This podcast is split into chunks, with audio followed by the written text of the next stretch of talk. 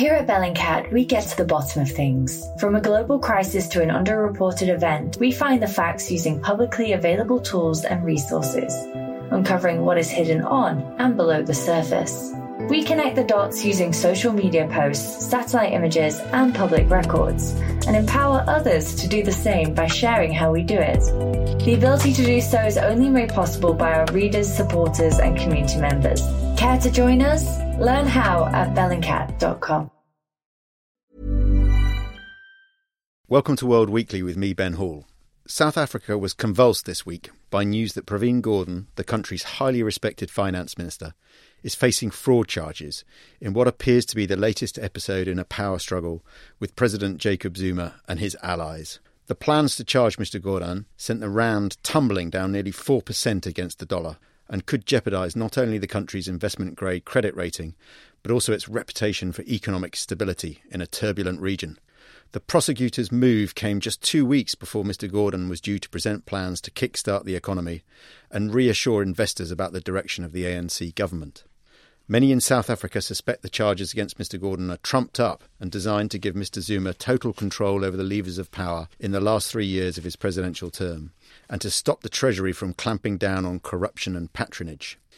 Joining me here in the studio, Joseph Cotterill, the FT Southern Africa correspondent, and Andrew England, his predecessor in the post and now Middle East and Africa news editor.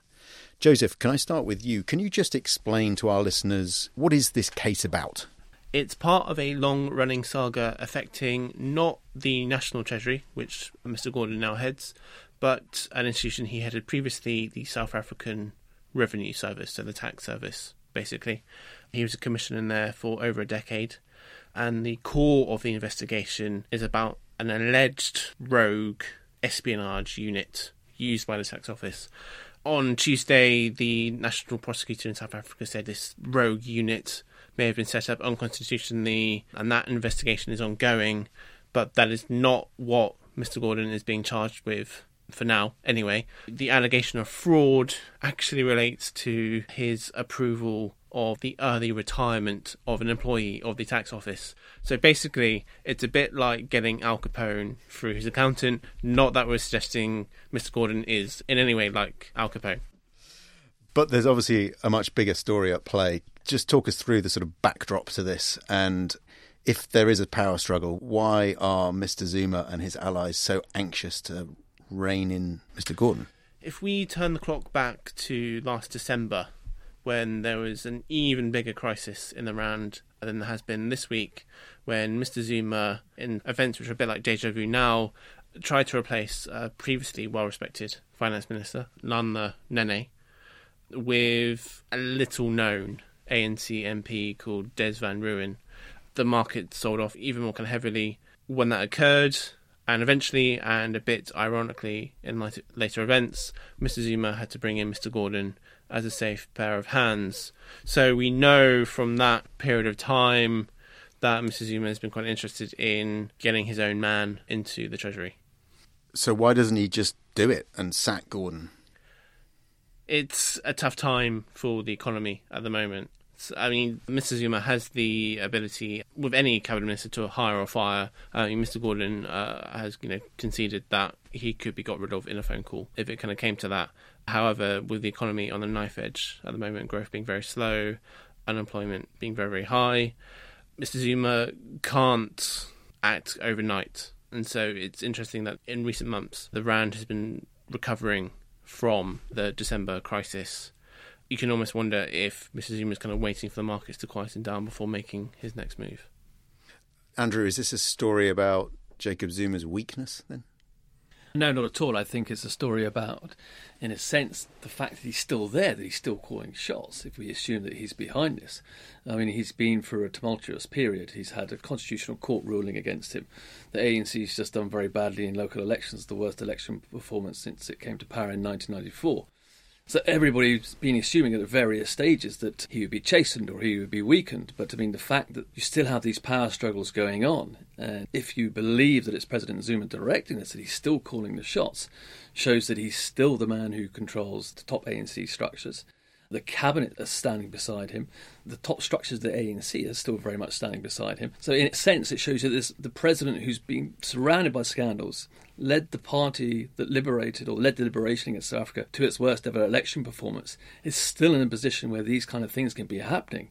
Actually, shows you one that there is a power struggle in the ANC, but two that he hasn't actually been in any way chastened. And uh, people who are seen to be opposing him or against him feel that they're intimidated and under pressure. Does the opposition feel that it can capitalise on this affair then, or will it not really affect voters' opinions anymore? Well, I think we saw that it did affect voters in the local elections, which were on August the 3rd, because although the opposition did well and they, they, they, now control Johannesburg, Pretoria, and Port Elizabeth for the first time, it was more about the ANC doing badly and ANC voters not turning out rather than the DA doing particularly well, the DA being the main opposition. So that showed that there is already a Zuma effect in voters, particularly in urban areas where they're more exposed to the independent press and the black middle class.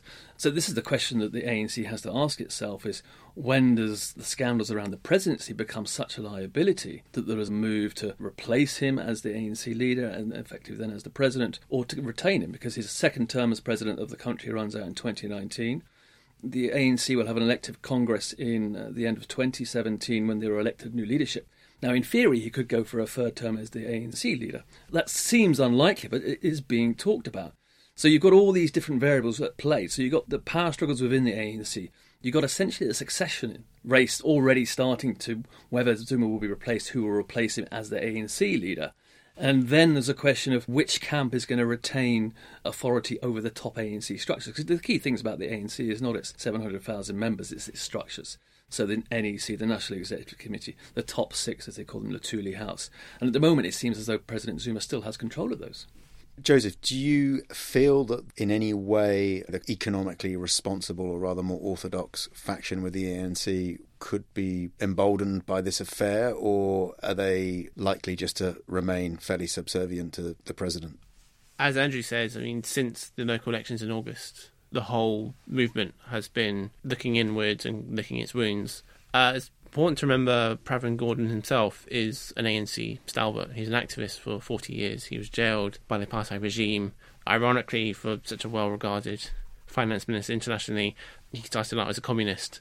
So this really is internal warfare within the ANC splitting apart.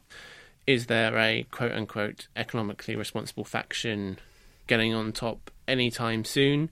In South Africa's richest province, Gauteng, there is a group of ANC politicians, but the ANC has now lost Johannesburg and Pretoria, the, the two biggest cities in Gauteng. So, does that economically more responsible faction actually have any credibility at this point within the party? That's a really hard question to answer. So, I'm going to ask you both a question. Who's going to win this tussle, the markets or President Zuma? Andrew? Well, President Zuma's indicated previously, he doesn't really care about the markets. He sees them as this kind of thing out there, and they react and they overreact. They have knee-jerk reactions, and then life goes back to normal. After he went through the process of removing Finance Minister Nene and putting in this unknown backbencher Des Van Rooyen, he said that the markets overreacted. This was the best qualified guy I'd ever appointed, and yet nobody had ever heard of him. So as long as Zuma feels that he can control the structures of the ANC it does seem as though he doesn't really care about the market's reactions. I mean, in December, yes, then there was a pushback from the ANC leadership and from business, but more importantly from the ANC leadership because they saw their own savings going down the pan when the stock market was crashing, uh, when the rand was going down. We haven't seen this around the latest issue. We haven't seen any of the bigwigs in the party speaking out. We've seen, you know, one ANC chief whip in Parliament saying he supports Pravin Gordhan. So, you know, as long as the president feels that he's safe in his position. These things could keep happening. And it's so unpredictable right now. I mean, don't forget, you know, the president has 783 counts of fraud and corruption hanging over his head relating to a case that goes back years, but the High Court's ruled that those charges to be reinstated. So he's got all these things hanging around him and a succession race. And so it seems to be all about him cementing his power and controlling the reins for as long as he can. So I wouldn't bet against anything. Joseph, do you agree that he will be unbowed by investor sentiment? We should maybe try answering that question again if Mr. Zuma actually tries to remove Mr. Gordhan from office, which will now be the next piece of speculation that will occupy markets for the next few weeks. But if you look at the Rand, even after the sell off this week, it's about 14.4 to the dollar. In that December crisis I mentioned, it nearly went to 17 against the dollar. So compared to that period, the market is a bit more sanguine. It may be much less sanguine if Mr. Gordhan is removed.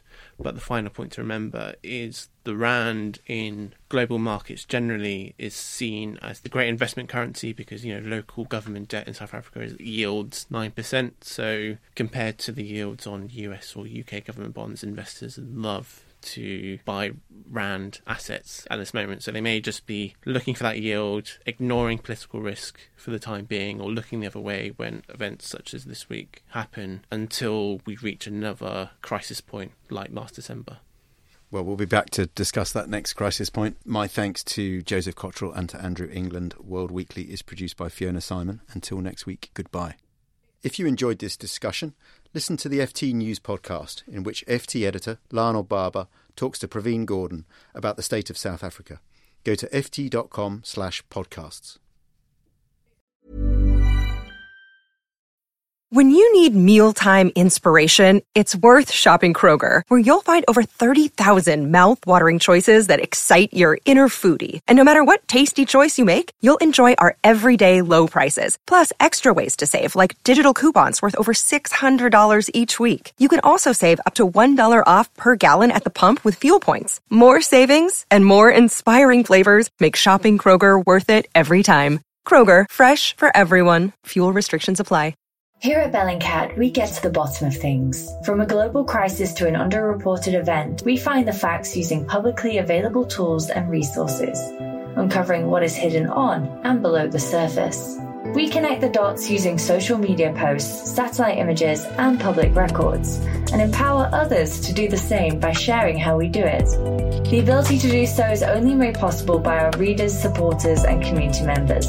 Care to join us? Learn how at bellingcat.com.